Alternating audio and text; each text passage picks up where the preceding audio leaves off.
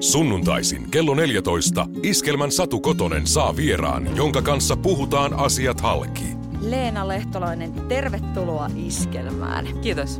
Sadun sunnuntai vieraana oot tänään. Viikonloppuna tutustuin sinuun tarkemmin, tein kysymyssuunnittelua ja muuta. Niin mä myönnän, mä tein sen viinilasin ääressä. Sillain, se ei ollut hirveästi, mutta sillä että siinä viini oli mukana. Niin mitä sä teet viinilasin ääressä, Leena?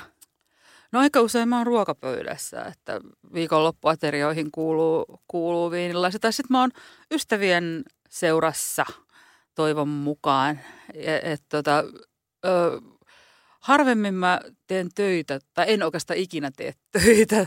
Joskus joku inhottava nettijuttu pitää hoitaa, niin ehkä sellaista kuin matkalippujen tilaukset tai muut. Mutta että yleensä mä kyllä sitten keskityn siihen viiniin ja toivottavasti olen hyvässä seurassa aina. Oletko sä mieluummin juhlien järjestäjä niin kuin emäntä vai sitten vieraana juhlissa? No mä oon vähän huono, mä oon epäsosiaalinen, vähän huono juhlia. Kyllä mä ihan mielelläni kutsun vieraita ja kun me asutaan maalla ja meillä on iso talo, niin sitä on niin mahtavaa, kun voi pyytää ystäviä yökylään. Mutta aika paljon mä oon joutunut karsimaan semmoista edustamistyyppistä juhlintaa. Että kavereiden bileisiin menen toki ilman muuta mielelläni ja nyt on just tänä keväänä odotettavissa häitä ja valmistujaisia, tosi kivaa. Kesällä elokuussa ilmestyy sitten Tapen tyttöystävä.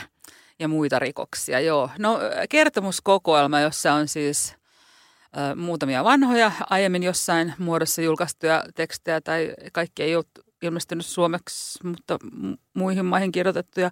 Ja sitten isolla ja toki uusiakin storeja, että siinä vähän ehkä flirttaile myös tällaisen kauhun tai kummitustarinan kanssa. Vähän laajennan ehkä sitä normaalia tekemistäni rajoja. Musta tuntuu, että jokainen suomalainen on lapsuudessaan kuullut niitä kummitus- ja kauhutarinoita. Varsinkin tulee heti mieleen itselle, niin kuin, että on isoäiti saattanut ehkä vähän. Niin millaiset juuret sulla on niin kuin, tavallaan tässä suhteessa? Millaisia hurjia juttuja on kuultu? No siis kummitustarinoita, joo, niitähän kerrottiin toisille myös. Oltiin kavereiden luona yökylässä ja kyllä musta Grimmin sadut esimerkiksi on eräänlaisia kummitustarinoita. Semmoinen, sitten taas niin kuin dekkarissahan yliluonnollisuutta pidetään jotenkin ei hyväksyttävänä, että ajatellaan, että kaikille pitää olla aina rationaalinen selitys. Vaikka kyllä sitäkin käsitettä, kun Suomessa Sirpa Tabe on rikkonut tai joku Sarah Waters, mutta nyt on hauska sitten vähän antaa itselleen myös lupa mennä sinne ei-rationaalisen puolelle. Miten helposti se sitten sulta lähtee, se, että mennään sinne yliluonnolliselle? No, mä uskon, että on olemassa selittämättömiä asioita, että kaikki ei tarvitse järjellä selittää. Ja ehkä se on sitten niin vähän tämmöistä rentoutumistakin toisella tavalla, että antaa itselleen luvan. Maria Kallio on tietysti semmoinen hahmo, joka sun matkassa on nyt kulkenut 4. vuosisadan. Täytyy sanoa, että itsellä, kun no nyt on jo vähän isompia lapset, ei ole vielä niin aikuisia kuin sulla, mutta niin kun mietin sitä aikaa, kun lapset oli pieniä. Ja sä oot silloin siellä niin kuin vaunulenkillä 90-luvun alussa saanut Maria Kallion aikaiseksi.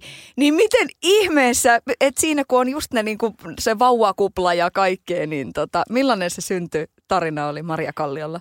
No varmaan siinä olikin just se, että kun ensimmäinen lapsi syntyi, mä tajusin, että jos mä nyt niin kuin meinaan tehdä niitä asioita, mitä mä haluan, eli kirjoittaa, niin kyllä se täytyy tehdä nyt, eikä sitten vaan vasta, kun se lapsi ja mahdollisesti seuraavat ovat aikuisia. Että itse asiassa mulla se pikemminkin niin kuin se, että oli rajallinen aika päivässä käyttää kirjoittamiseen, niin se jotenkin niin kuin rohkaisi sitä kirjoittamista. Että ei tässä nyt ole varaa haahuiluun, nyt kirjoita, kun on ne 2 tunnin päiväunet tai joku leikkipuistokeikka tai sitten vähän myöhemmin perhepäivähoito, että se vaan oli sitten pakko kirjoittaa silloin. Että ehkä meillä ei ollut niin siistiä kuin monilla muilla ja varmaan meillä syötiin valmisruokaa tai ruokaa tehtiin viikonloppuisin koko viikoksi ja niin edelleen ja niin edelleen. Että kyllä jostakin asioista mä jouduin tinkimään, mutta varmasti se oli juuri se, että on sekainen koti, ei varmaan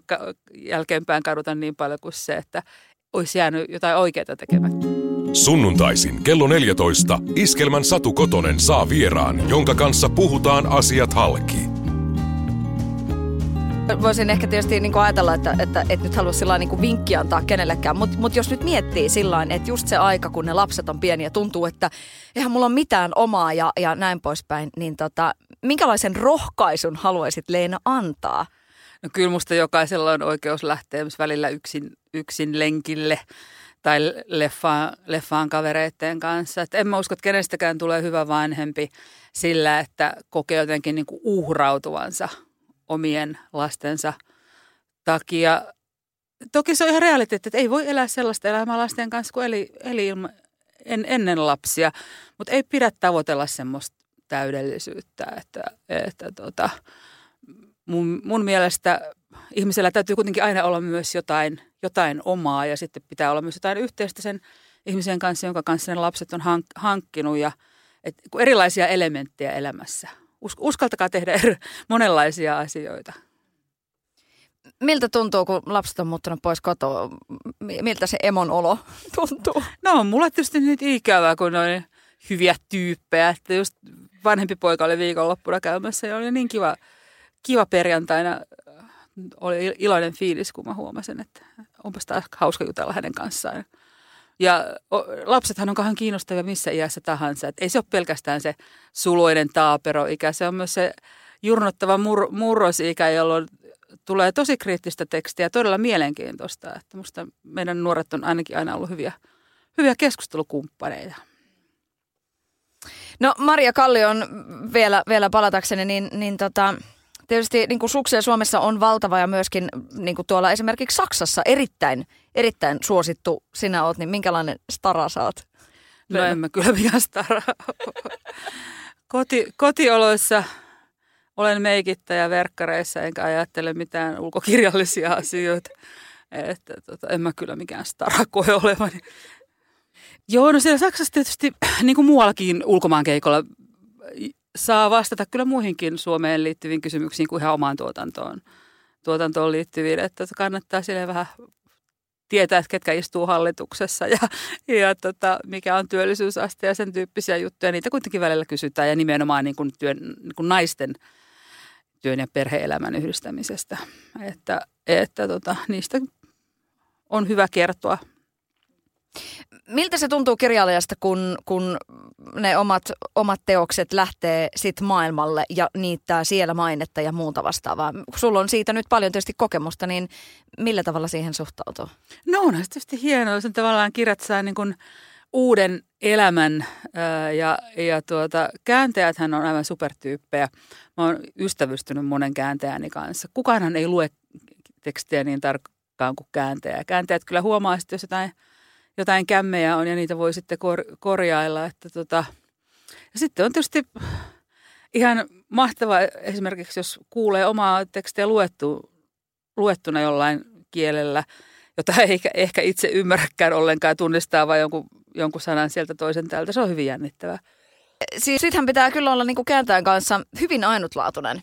Niin kuin se jotenkin se luottamussuhde. Sitä itse asiassa, nyt kun mietin, niin sitä ei tule niin usein ajateltuakaan.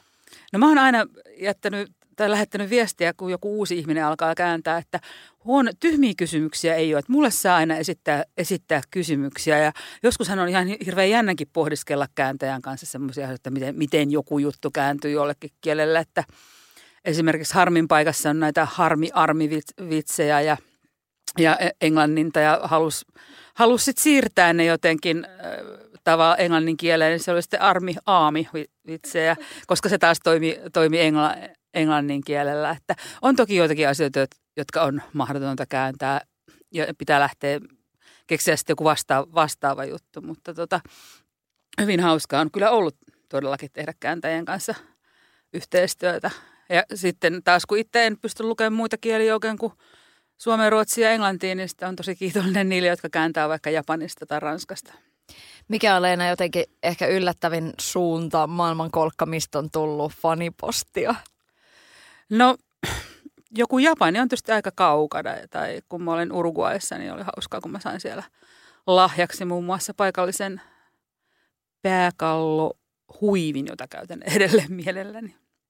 Arja Kalliosta vielä tässä nyt maailmanlaajuisesti on tämä hashtag MeToo-kampanja. Mitä luulet, Leena, että millä tavalla Maria Kallio on ottanut kantaa hashtag MeToohun? No kyllähän hän on tietysti sellaisia tapauksia koko uransa aikana käsitellyt. Jo siinä ensimmäisessä murhassa niin on tällainen raiskaustapaus ja erilaista seksuaalista ahdistelua. Olen käsitellyt, että ei sinänsä mulle ole mikään uusi aihepiiri, mutta hän varmaan sanoisi niille tyypeille, jotka ihmettelee, että eikä nyt enää saa kehenkään edes katsoa tai koskaan, niin ahdisteluhan tarkoittaa jotakin, joka on ei-toivottua. Normaali kanssakäyminen ja flirtti on varmaan meistä kaikista hauskaa. Joo, ja toi on just se asia, mitä niinku kyllä tässä pitää terottaa oikein kunnolla tässä maassa. Joo, musta se on ollut hämmentävää. Sanat on tärkeitä ja niiden käyttäminen oikeassa merkityksessä on tärkeää. Sitä ei kirjailija voi olla ajattelematta tietenkään. Sunnuntaisin kello 14 Iskelmän Satu Kotonen saa vieraan, jonka kanssa puhutaan asiat halki. Jotenkin tuntuu käsittämättömältä, että 12-vuotiaana voi kirjoittaa ensimmäisen teoksen, mutta näin vaan kävi ja äkkiä onkin toukokuu. Ja nythän ihan kohta onkin toukokuu. Toivotaan. Niin. Leena, millainen lapsi sä oot ollut? Mikä se oli se tilanne, kun ajauduttiin siihen, että yhtäkkiä sä oot tämmöinen niin kuin varhaisteini-ikäinen ja ensimmäinen teos on valmis? No mä oon ollut aina semmoinen himolukija, lukutoukka ja omissa maailmoissani viihtyvä, että varmaan sepittelin kyllä tarinoita päässäni jo ennen kuin osasin kirjoittaa oikein. 7-vuotiaana aloitin kirjoittaa ensimmäistä päiväkirjaa. Ja se oli jotenkin vaan hyvin luontevaa mulle se kirjoittaminen. Ei siinä ollut mitään sen kummallisen paikasta, mitenkään mun kotonani ihmetelty. Minkälainen lapsi sä oot ollut, jos vilkas mielikuvitus, niin sullahan on varmaan ollut hyviä selityksiä monille asioille. Niin, no kyllä mä olen aina puhunut itseni pois tilanteesta enimmäkseen, sanotaan näin. Niin.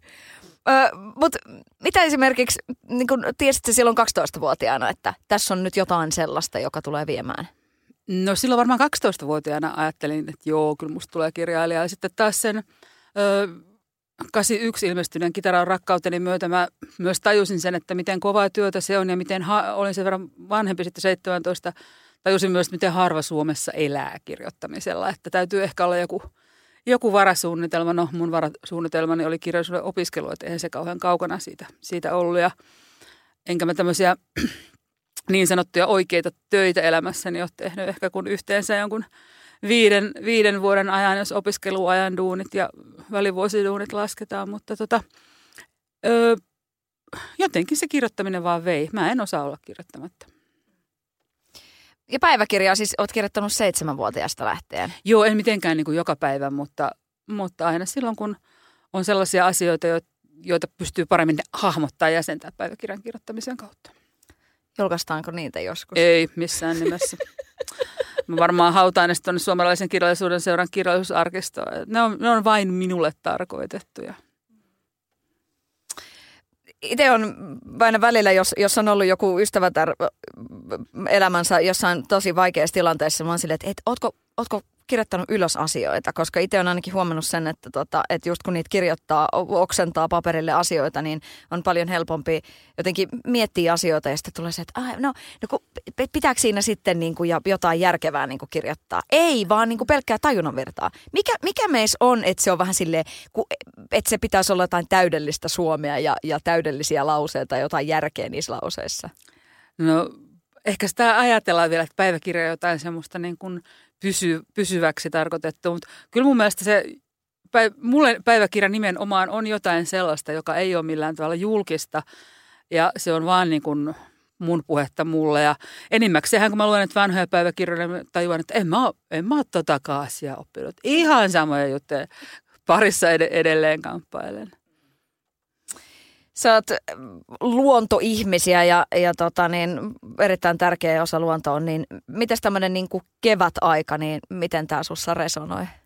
No onhan se aivan huikeeta, kun linnut alkaa tulla sinne pelloille ja merenlahdille ja on sen verran kauan asunut tuolla, missä nyt asun, että tiedän jo, että mistä kannattaa nyt ensimmäisiä leskelehtiä tai sinivuokkoja mennä pongaamaan. Nyt oli vähän muren mieli, kun toissa viikonloppuna oli jo murkkupesät heräilleet, mutta nyt ne on mennyt takaisin unille näköjään muurahaiset, koska on sen verran kylmä, että sekin on aina se muurahaisten velinä hirveän hauskaa. Ja sen huomaa toki myös sit siinä vuoden ajan muuttumisessa, että meidän kissat ei missään nimessä haluaisi tulla sisälle, vaan ne haluaa olla koko ajan ulkona ja katsoa, että mitäs kaikkea tuolla, minkälaisia lintuja siellä pihalla on.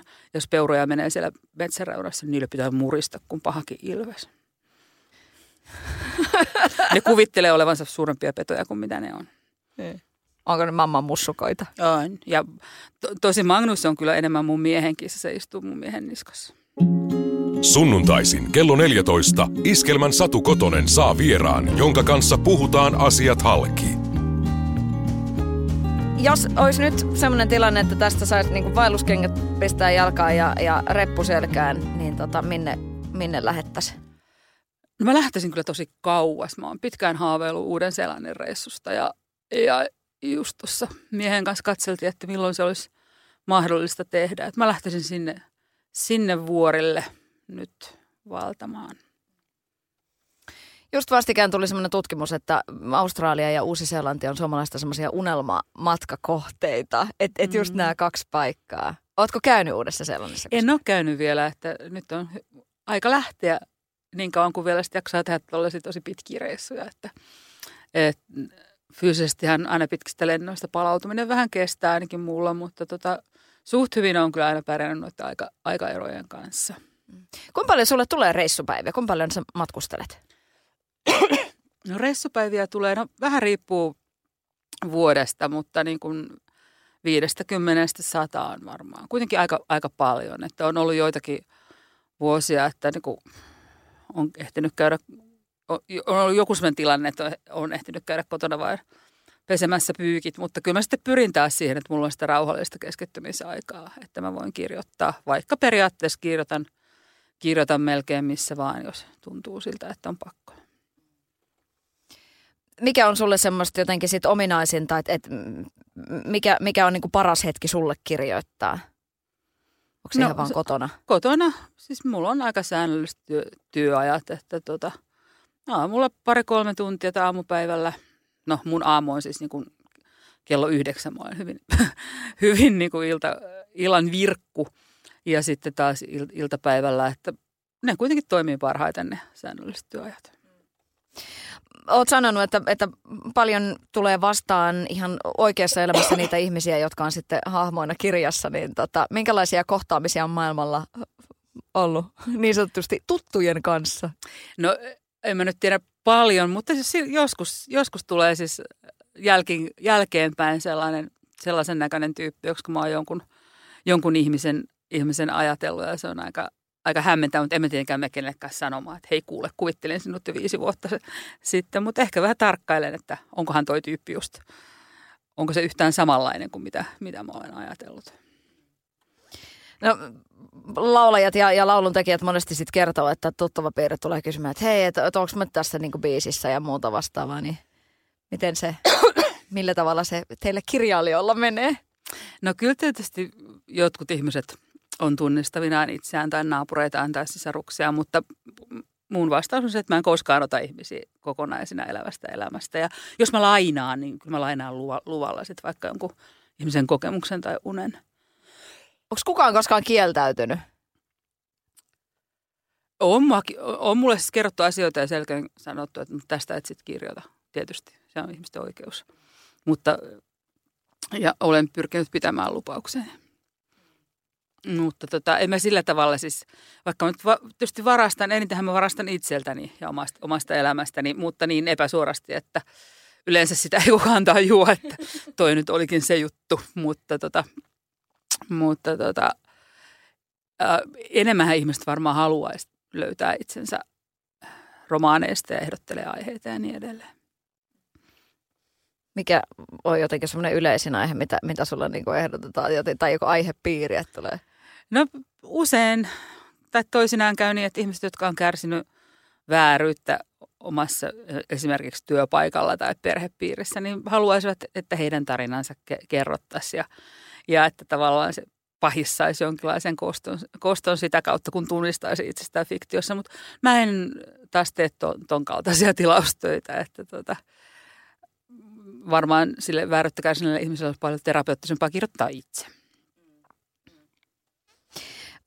Leena, sulle myöskin musiikki merkitsee paljon tuossa, kun 25 vuotta tuli Maria Kallio tarinaa, niin miten se meni, että popedalla ja viskillä on niin kuin johdittu, niin millainen merkitys musalla niin kuin oikeasti on ja ehkä popedalla? No popeda on semmoinen vanha rakkaus, joka ei ruostu, niin kuin ei monet muutkaan vanhat rakkaudet, että esimerkiksi kun ne Luumäettää, Luontere Surf, tällaisia 80-luvun aikaisia bändejä, joita 80-luvun lopun on edelleen mun musiikkivarastossani. Ja mä siis kuuntelen paljon musiikkia tosi mielelläni, mutta en koskaan silloin, kun mä kirjoitan. Ja mä inhoan semmoista taustamusiikkia myös, että pidän enemmän musiikista, johon voisit syventyä, uppoutua kunnolla. Sunnuntaisin kello 14 Iskelmän Satu Kotonen saa vieraan, jonka kanssa puhutaan asiat halki. Voisiko taustalukemista olla? Voisiko olla sillain, että kun on tämmöistä niin sanottua hissimusaa ja muuta vastaavaa tuolla kauppakeskuksiin, räätälöidään musiikkia niin, että se jotenkin ihmisissä saa aikaan sellaisen hyvän ostofiiliksen. Niin. Musta se saa aikaan paniikin aina. Mä lähden pois. Oikeasti? Kyllä. Mutta voisiko se olla jotain, niin kuin, että olisi ihan niin kuin luettava, että olisi niin kuin tarina siellä jossain Kampin kauppakeskuksessa? No siinä kyllä toivon mukaan niihin sanoihin alkaisi sitten ihminen keskittyä niin paljon, että ehkä sitten kaikki muu jäisi. Musta on ollut mahtavaa kyllä sellaiset niin kuin pienet jutut, että jos jossain metrossa esimerkiksi on runoja tai muuta, se toimii. Tämmöiset pienet tekstit, mutta tai jos radiossa luetaan sarjana jotain pitkää tekstiä, mutta no mulle se lukeminen on varmaan niin intiimi tilanne, että en sitä missään kauppakeskuksessa korvien kautta haluaisi tehdä. Niin, aika jännä sinänsä, että koet sen semmoisena niin kuin intiiminä, että kun ajattelee, että nykypäivänä sitten, että on, niin kuin kaikilla on niin kuin luurit korvilla ja on niin kuin monenlaista, sä voit missä tahansa saada esimerkiksi niin kuin kirjan käsiisi, niin sitten se kuitenkin on aika henkilökohtaista. No sehän on ihan mahtavaa, siis jos ihmiset kuuntelee äänikirjoja junassa tai kadulla kulkeessaan, että mä oon hirveän huono kulkemaan napit korvissa taas yhtään missään just sen takia, että mä haluan, ehkä siinä on myös semmoista tiettyä varovaisuutta, että haluan huomioida ympäristöä. Nyt kyllä mä autossa joskus luukutan aika kovaa, mutta ja sitten kotona ihan kaiuttimista, mutta se ei ole vaan, en tiedä, kaikkien asioiden kuuleminen on niin tärkeää, että se ehkä sovi mulle. Joo, ja siis nimenomaan, että kyllä se on niinku tärkeää tarkkailla niinku ympäristöäkin sillä, ettei vaan ole tuolla haahoille. Kenellä on jotenkin semmoinen pysäyttävin niinku tämmöinen ääni, joka olisi ehkä lukenut jotain, vaikka tämmöisiä äänikirjoja, tai olisi joku tämmöinen tunnettu ääni Suomen maassa. Kenen ääni sua niinku innostaa, Leena? No kyllä, jos mä Peter Frantzénin äänen kuulen missä vaan, niin kyllä mä pysähdyn. Hän on niin ihana ihminenkin. Niin. Mitäs leideistä? No, esimerkiksi Satu Silvon ääni on mun mielestä sellainen, joka kanssa tunnistan. Ja Erja Manton ääni, hän on lukenutkin joitakin mun äänikirjoista. Että kaunista puhetta ja semmoista kaunista ääntämistä. Joo, Erja Manto on kyllä. Itse kuunnellut joku Koivu ja tähti tai joku tällaisen. Niin. Joo. Leena, minkälainen kesä tästä on tulossa? Toivottavasti hyvä lukukesä. Lukeminen on siitä mahtavaa hommaa, että sitä voi tehdä sadesäällä, sitä ei harmita niin paljon. Sitä voi tehdä piitsillä, jos haluaa rentoutua, jos aurinko paistaa. Että se ei ole säästä kiinni olevaa hommaa. Että muistakaa hankkia riittävästi kesäkirjoja. Mitkä olisi semmoiset lukusuositukset? No mulla on aina hirveän pitkä lista kirjoja odottamassa, kun mä pääsen kesälomalle. Ja esimerkiksi Seppo Jokisen uusi Dekkarilyödyn laki tulee varmaan kuulumaan niihin. Ja samoin sitten meillä on vielä Petina Gappahin tutustunut hänen teoksensa. Vaikea sanoa yhtä tai kahta, mutta kyllä mä tiedän, että se pino, joka mua loman alkaessa odottaa, niin on varmaan ulottunut mun vyötärövästi ainakin. Paljon on nyt tässä ollut niinku semmoisiakin puheita sillain, että lasten lukutaito ja muuta, että siinä on vähän tämmöistä niinku, vähän alavireisyyttä, että ollaan vähän niinku huolissaan siitä kehityksestä, niin oletko sinä huolissasi? No kyllä mä tietysti olen huolissani, koska se tarkoittaa, se lukutaidon heikkeneminen tarkoittaa myös kirjoitustaidon ja vuorovaikutustaitojen heikkenemistä. Ja lukeminenhan on hirveän hyvä tapa pystyä pääsemään sellaisten ihmisten mieleen, jota ei edes tunne, mutta niin kuin samastua erilaisia ihmisiä. Että kyllä mä suosittelisin tämmöisiä vanhempia lasten yhteisiä lukuhetkiä ja erityiset isät, lukekaa pojillenne. Tähän on hyvä päättää niin kuin oikeasti just näin. Kiitos Leena. Kiitos.